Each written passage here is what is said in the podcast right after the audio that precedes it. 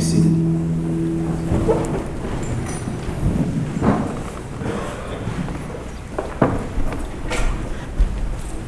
Good morning once again. Today we are continuing our learning adventure uh, through the Sermon on the Mount, specifically Jesus' Beatitudes, teachings on the Beatitudes. Our series has been called The Beautiful Attitudes because when we train our hearts, fix our hearts on Christ, seeking to become more and more like Him, we find His beautiful attitude becoming more and more our attitude. And that's more and more beautiful here in this world. So, uh, I think this is time well spent. And this is week number nine in the beautiful attitudes. Uh, a while back, earlier this year, actually, I was running on the Rutledge or the uh, Wilson's Creek Greenway, which is over uh, by Rutledge Wilson Farm. Does anyone know where that is?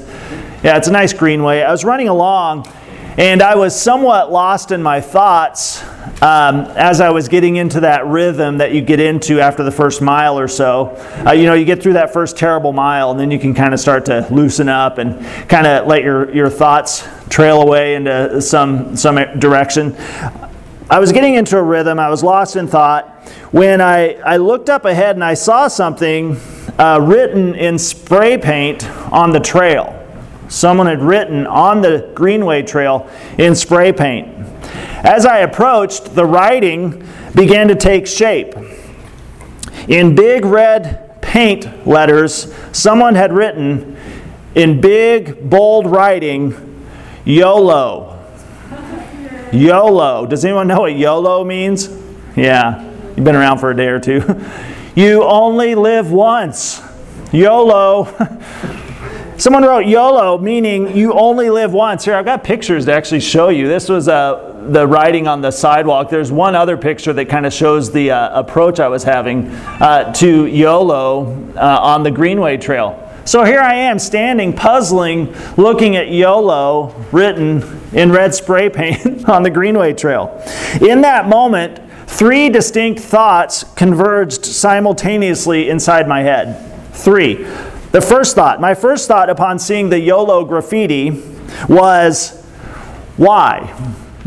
why on earth was someone carrying a can of red spray paint this far onto the trail?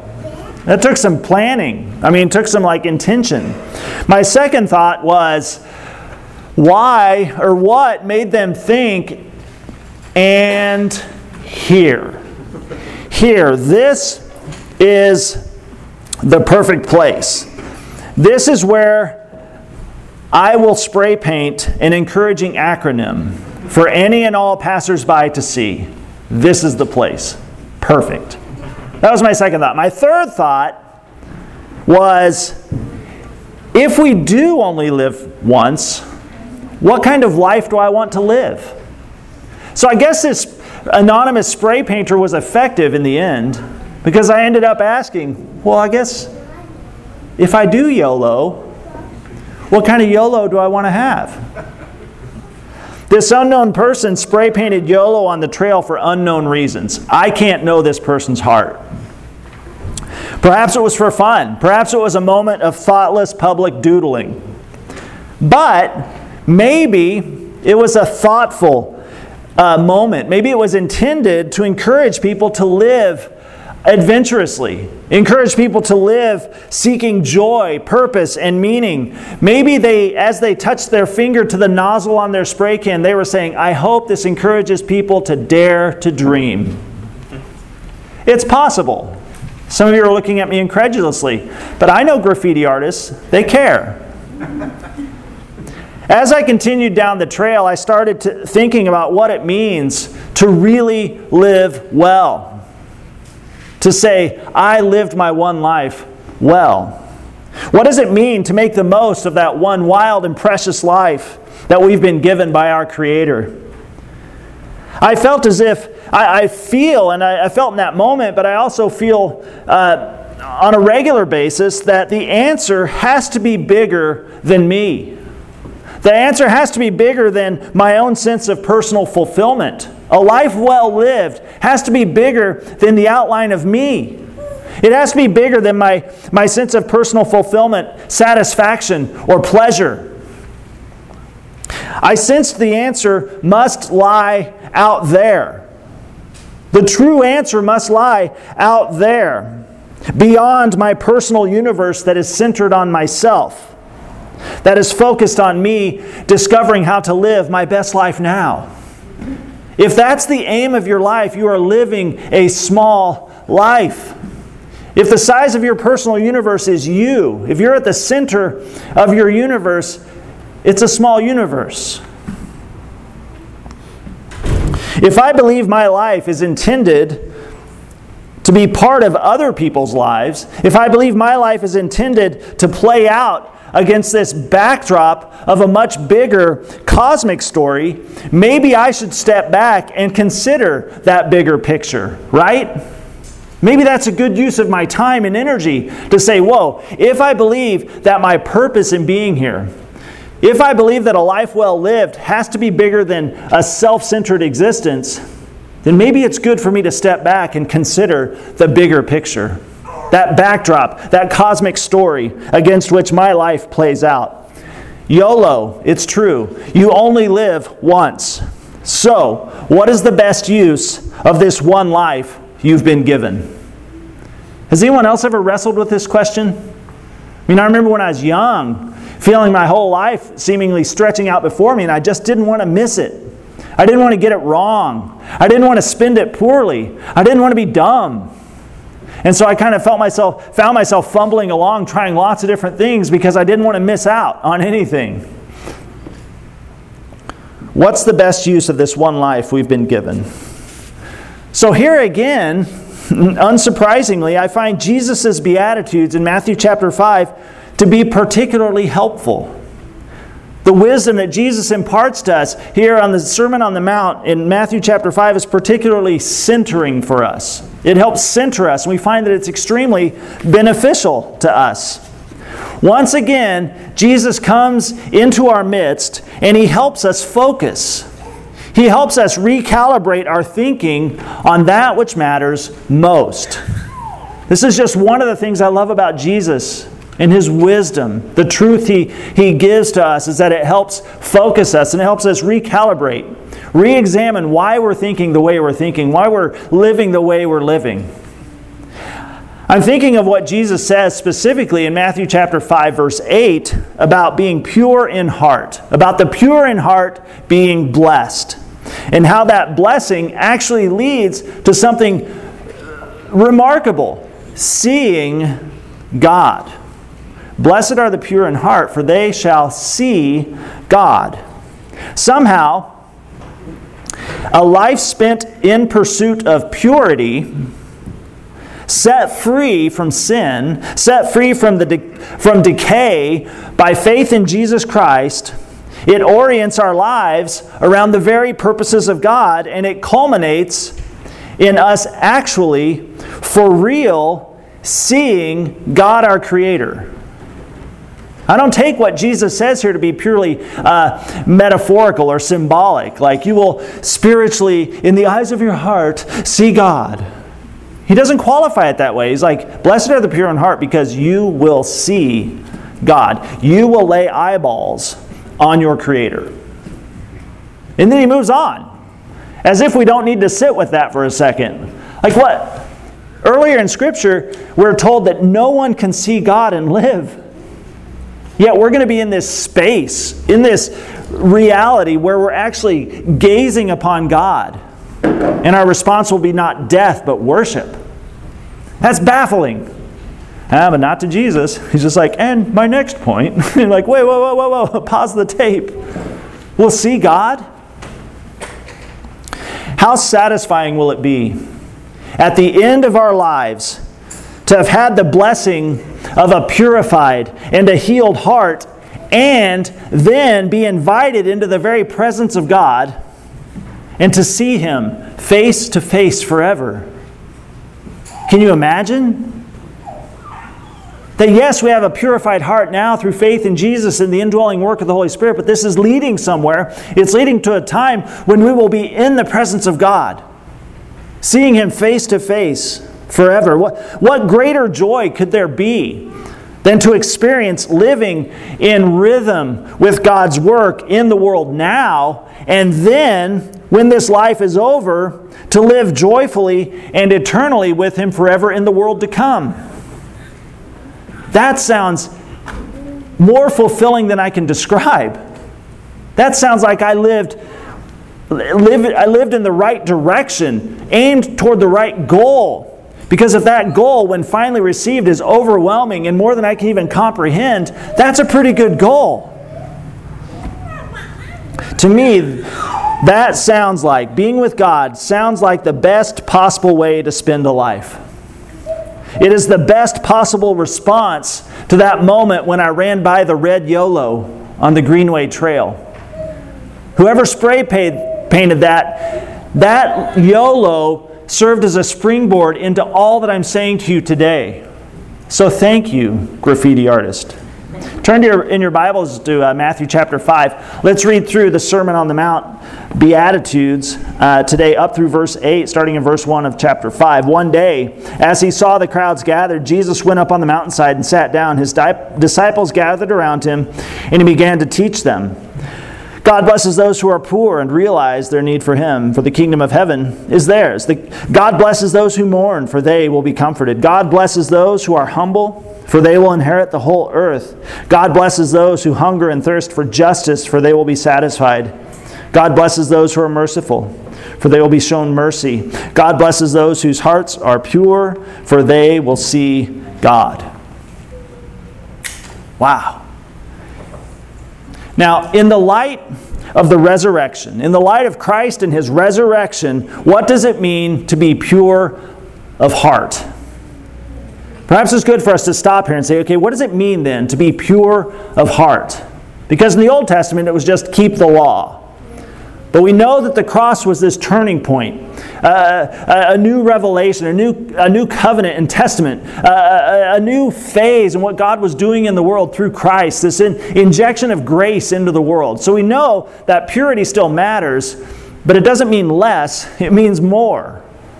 So, what does it mean to be pure of heart? Now, historically, this has been interpreted uh, two ways. What Jesus is saying here has been interpreted two ways. First, uh, purity is either dealing with an inner moral purity, or secondly, it, it means a single mindedness of heart or utter sincerity. A word for that could be devotion. Okay, so one's inward, one's outward. The first way purity of heart has been interpreted deals with inner moral purity the secondness deals with a singleness, a single mindedness of heart, of utter sincerity or devotion. Now, the first idea of purity focuses on adherence to God's moral law. It talks about, it points us in the direction of living uprightly and fleeing immorality. You don't enter into the religious life in general or into the Christian life specifically without understanding that there is a way that we are intended to live. God doesn't leave this uh, to guesswork. A lot of the pages of the Bible are unpacking His moral will, how we ought to live, that which we ought to do, and that which we ought not to do. Okay, so this is what the first idea, the first interpretation is talking about adherence to God's moral law, living uprightly, and fleeing immorality. Uh, scripture passages that may uh, reinforce this thinking in our minds. Uh, 1 Samuel chapter 15. Look at 1 Samuel 15, verse 22. Classic passage. 1 Samuel 15, 22. But Samuel replied, What is more pleasing to the Lord? Your burnt offerings and sacrifices, or your obedience to his voice? Listen. Obedience is better than sacrifice, and submission is better than offering the fat of rams. Another passage that uh, reinforces this, let's look at uh, Psalm 24. Psalm 24, verses 3 through 6. Who may climb the mountain of the Lord? Who may stand in his holy place? Only those whose hands and hearts are pure, who do not worship idols and never tell lies, they will receive the Lord's blessing and have a right relationship with God their Savior. Such people may seek you and worship in your presence, O God of Jacob. So, the first idea of purity draws us to the place where we are aware that we must adhere to God's moral law. We must pursue an upright life that, and we must flee, actively flee immorality, obeying God's revealed will. Now, the second idea, as if it were separate, prioritizes a way of living that is free from the tyranny of the divided self. I love that phrase. Living in such a way that is free from the tyranny of the divided self. Like Elijah calling out to the prophets of Baal and Asherah, How long will you waver between two opinions? It's in our human nature to fall under the tyranny of the divided self. The warning here is about trying to serve two masters, trying to live with one foot in God's kingdom and one foot in our own little empire. One foot in the kingdom and one foot in the world. Turn to uh, Matthew chapter 6, verse 24. Another famously familiar passage, Jesus says, No one can serve two masters. No one can serve two masters. For you will hate one and love the other. You will be devoted to one and despise the other. You cannot serve both God and money, money being representative of the things of this world. You cannot serve God and money with your whole heart. You can only give your heart to one thing at a time. Now, both of these views, both the inner path toward moral uprightness and adherence to God's moral law, and the freedom from the tyranny of divided self, how we live in the world, what we pursue in the world, uh, both of these views are true in their own right, but beware of the thinking that they are mutually exclusive, because they're not. Both of these ideas are true, but they're not mutually exclusive. D.A. Carson in the Expositor's Bible Commentary uh, further clarifies this point. The dichotomy between these two options is a false one. It is impossible to have one without the other. The one who is single minded in commitment to the kingdom and its righteousness will also be inwardly, inwardly pure. Inward sham, deceit, and moral filth cannot coexist with severe, sincere devotion to Christ. Either way, this beatitude excoriates hypocrisy. The pure in heart will see God, now with the eyes of faith, and finally in the dazzling brilliance of the beatific vision, in whose light no deceit can exist. Now, as we look to Scripture to kind of further clarify even and drive home these points, turn to Hebrews chapter 12. Hebrews chapter 12, verses uh, 14. Hebrews 12, 14. Here, the writer of Hebrews says, Work at living in peace with everyone and work at living a holy life. Here you see kind of those inward, outward, outward inward dynamic, okay? Work at living a, in peace with everyone and work at living a holy life, for those who are not holy will not see the Lord. Flip over to 1 John chapter 3. 1 John 3, verses 1 through 6. See how very much our Father loves us, for he calls us his children, and that is what we are. But the, wor- but the people who belong to this world don't recognize that we are God's children because they don't know him. Dear friends, we are already God's children, but he has not yet shown us what we will be like when Christ appears. But we do know that we will be like him, for we will see him as he really is. And all who have this eager expectation will keep themselves what? Pure just as he is pure. Everyone who sins is breaking God's law, for all sin is contrary to the law of God. And you know that Jesus came to take away our sins, and there is no sin in him. Anyone who continues to live in him will not sin, but anyone who keeps on sinning does not know him or understand who he is. So, purity of heart. Clearly, it matters. Purity of heart. Now, there's, when we say purity of heart, there's so much about these words that we like. There's no, there's no hard, hard, angular edges to this. Purity of heart, it just rolls off our tongue. It sounds good. There's so much about it that we like, even outside of the Christian faith. People resonate with the ideas, with ideas of purity of the heart of purity of the heart. People like this kind of stuff. This is the kind of stuff we write in songs and things. Purity of heart. Indeed, the people who were gathered around Jesus that day on the hillside in Matthew, they too understood at least the basic concepts of both of these ideas purity and the heart.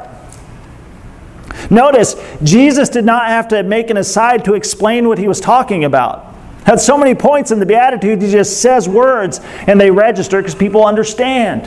He doesn't have to explain. He doesn't have to have to explain, okay, here's what I mean by purity. And here's what, what I mean when I say heart. People just nodded with him, like, yeah, we get it. We're tracking with you, Jesus. Purity of heart. Long before Jesus sat down on that hillside to teach, people had a concept, anyway, of purity. And they had an idea about what is going on, metaphorically at least, in the human heart. Donald Moss from Saybrook University uh, explains it this way Aristotle believed that the heart was the center of the human body, the seat of the soul and emotions, and the primary sense organ of the body. For example, he defined anger as a seething heart uh, a seething heat in the region of the heart. For example, he defined anger as a seething heat in the region of the heart. The cardiocentric theory was widespread in the ancient world and included an assumption that the heart was the seat of mental processes, including thinking and memory. So, Jesus steps into that moment, into that teaching environment, resting on certain assumptions. People have been culturally informed up to that point, so he knows where is an appropriate starting point in his teaching. And as such, Jesus takes what the people already understood and ramps it up. He takes what they already assumed and he elevates it to a higher level of understanding and of living. He takes what they've already kind of got a handle on, basically at least, lifts it up, orients it, and points it toward God. He points it in a new direction, and in doing so, he points it toward blessing and seeing. He ties it up with these two promises that you'll be blessed and you will see. Blessing and seeing. Pursuing a pure heart is about more than just avoiding bad stuff.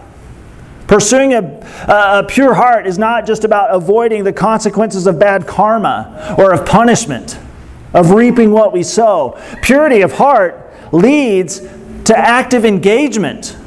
This is what Jesus is hoping to motivate us toward active engagement with the life with God. Active engagement, interaction with God in this life, which is when we receive that blessing, and the future promise of dwelling with God and knowing Him in eternity, and that will be seeing. Because He says, Blessed are the pure in heart. Not blessed, the, the pure in heart will be blessed. He said, The pure in heart, they're blessed, and they will see God. So, interacting with God, uh, active engagement with the life in, God, the, in the life with God leads to blessing now and seeing in the, in the time to come. Kate Ziegler uh, brings it to a close with this says, Being pure then means being aware of ourselves, consistently in check, and constantly turning toward God I love that idea. Constantly being willing and able to stop ourselves and say, wait, where am I going? What am I orienting my life toward here? Checking ourselves and then constantly turning toward God. One way that we keep our hearts clean is by being mindful of what we take in. We live in a culture bombarded with messages about the things we should buy, about what we should watch, the feelings we should have, what we should fear, and who we should blame. If we indulge every desire, it can lead to envy, to fear, or something equally ugly. It can stain our hearts. It can stain our hearts, making a choice to not buy something, or to not watch something, or to forgive. It is hard to do, but it is sometimes necessary. To see God means to sit in His presence, to be awestruck by His goodness, His power, His holiness, and His faithfulness to us. With a clean heart, we can know Him and we can be in relationship with Him and we can sit in His presence, the presence of a perfect King.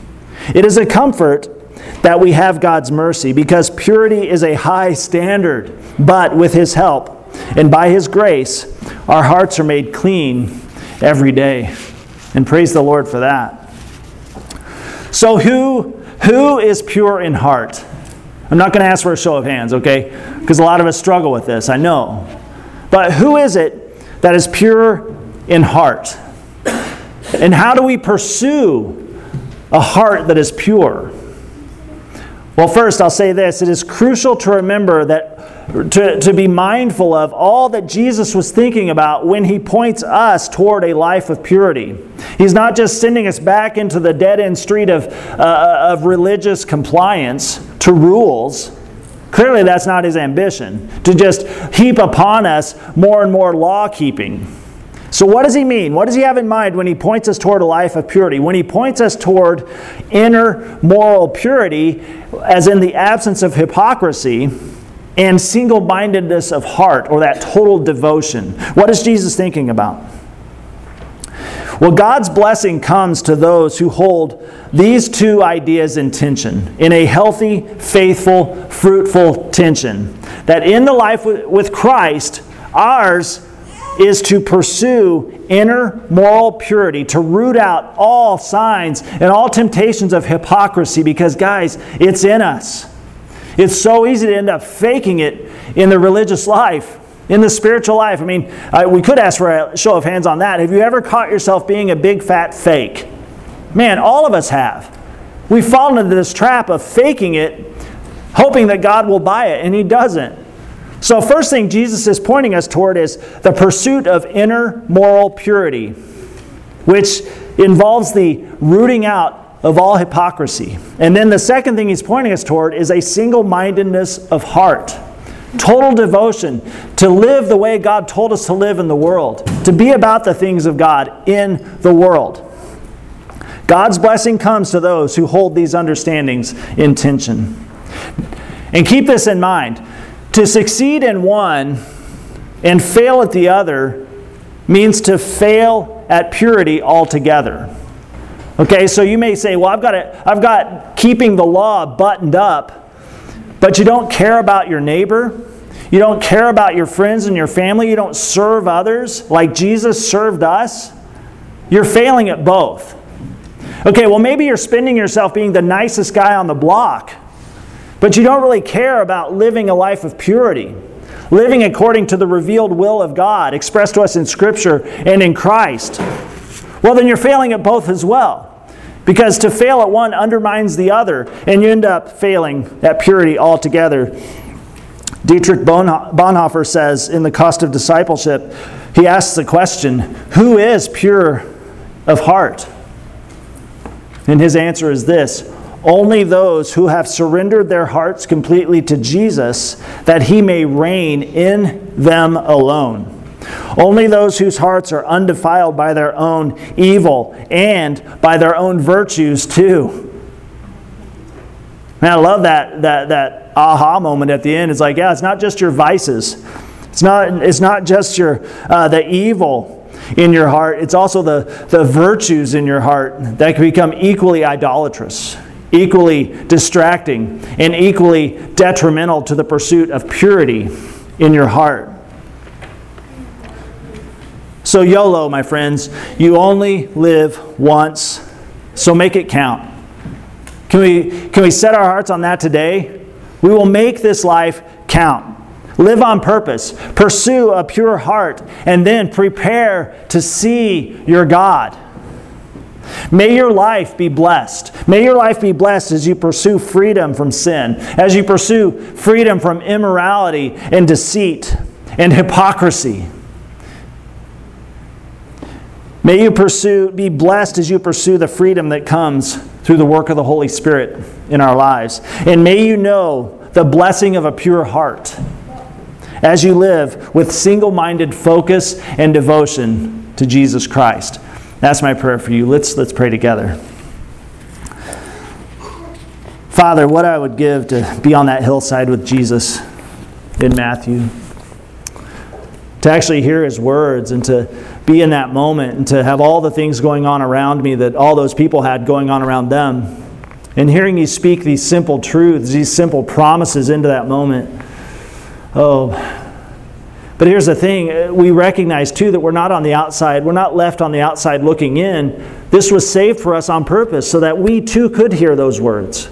We too could hear those promises. That when Jesus says, Blessed are those who are pure of heart, that they'll see God. That he was making a good, weight bearing promise, one that we can rely upon, one we can stand upon, that if we pursue purity, that if we set our hearts on living according to your will, and we set our hearts on pursuing Christ likeness in the world, we'll be blessed and we will be in your presence and we will see you.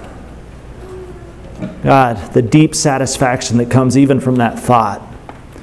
Lord, I pray that that would. Uh, just really catch fire and start to be a, a, a, motivation for us in this life. God, I don't know if I can't speak for all my friends, but we've been through some pretty uh, high ups and some pretty low downs in our, in our Christian experience. We've been in different churches, we've been in different places where uh, we've believed some pretty inadequate things. Some of us have been trapped on the hamster wheel of religious performance.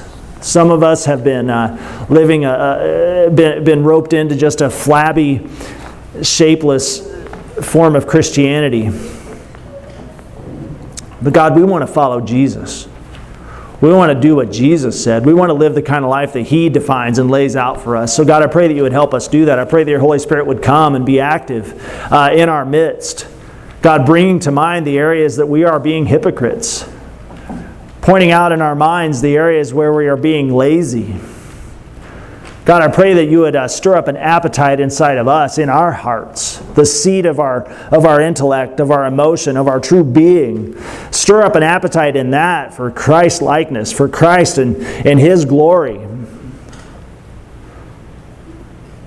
Lord, we've been given such opportunity to experience your blessing here and now, and it's by pursuing, pursuing purity pursuing obedience, living a life of devotion. So, oh God, I pray that those things will start to take root here and now. And sometimes you might need to uproot some things, you might need to prune some things in our lives, but God, we want to give you permission to do that. We don't want any of that stuff keeping us away from the promises of Christ. Lord, we lay our lives before you. We lift up all this stuff we've brought with us today our, our fears, our failures, our hopes, our dreams. We lift these all to you in Jesus' name. Amen. I've got a couple of quick announcements, and I'd like to, then we'll finish up with a time of prayer together. But uh, announcements today. Uh, if you'd like to be involved with Kids Focus, as you can tell, Megan, man, you did a great job today, Megan. What I loved is that all the kids were doing the sign language, and about half of the adults in the room were also learning it with you. That was great. Mission accomplished. Uh, if you'd like to help us with this, we're trying to do this each week. Just spend some time with the kids. So if you'd like to be involved on the rotation uh, for Kids Focus, see me or see Heather Haynes in the back there. We'd love to get you on board for that five to eight minute time period in our worship gathering uh, to really uh, connect with our kids. Uh, students, uh, Curtis and Kendi, what's going on tonight?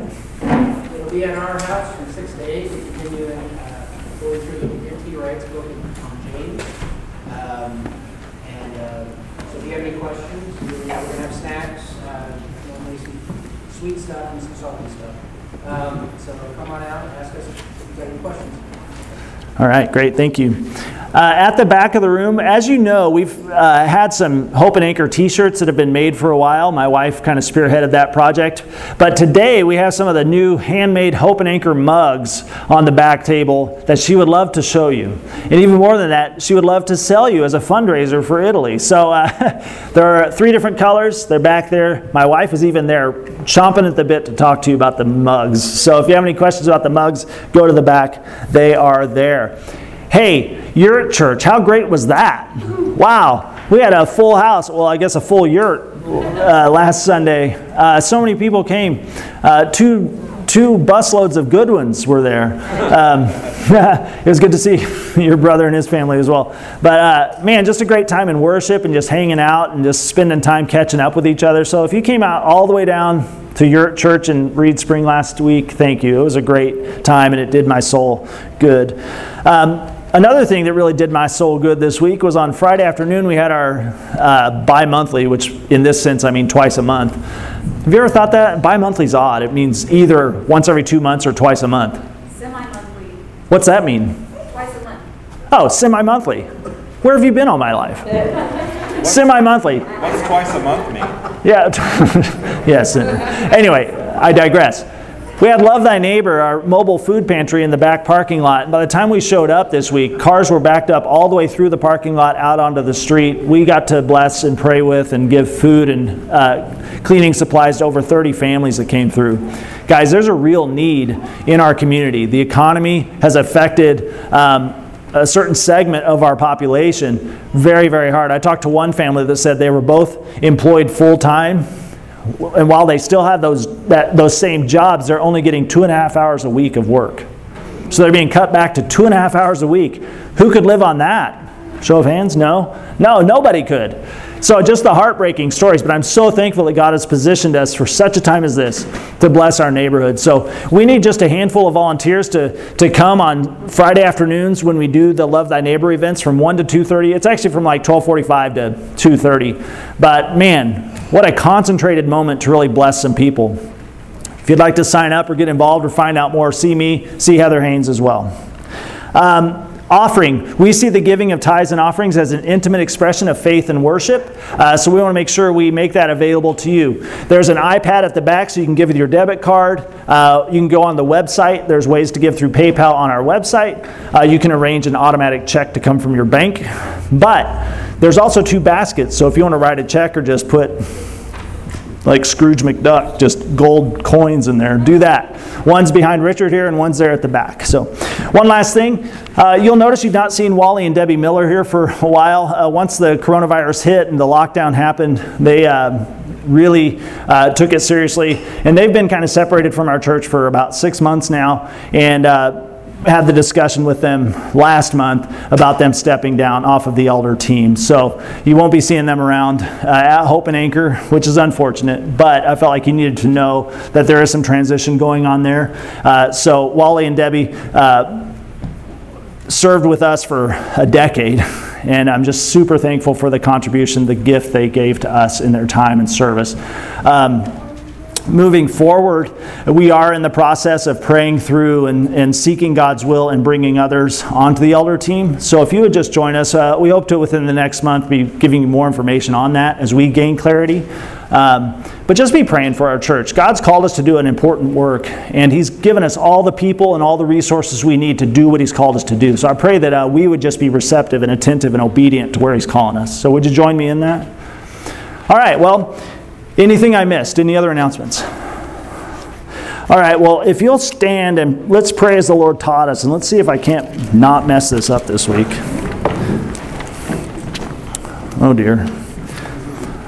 Our Father in heaven, hallowed be your name. Your kingdom come, your will be done, on earth as it is in heaven. Give us this day our daily bread. Forgive us our debts as we forgive our debtors and lead us not into temptation, but deliver us from the evil one. For yours is the kingdom, and the power, and the glory forever. Amen. Now, all glory to God who is able, through his mighty power at work within us, to accomplish infinitely more than we might ask or think. Glory to him in the church and in Christ Jesus, through all generations, forever and ever. Amen. May the grace and peace of our Lord Jesus Christ be with you. Thanks, everyone. Have a good afternoon.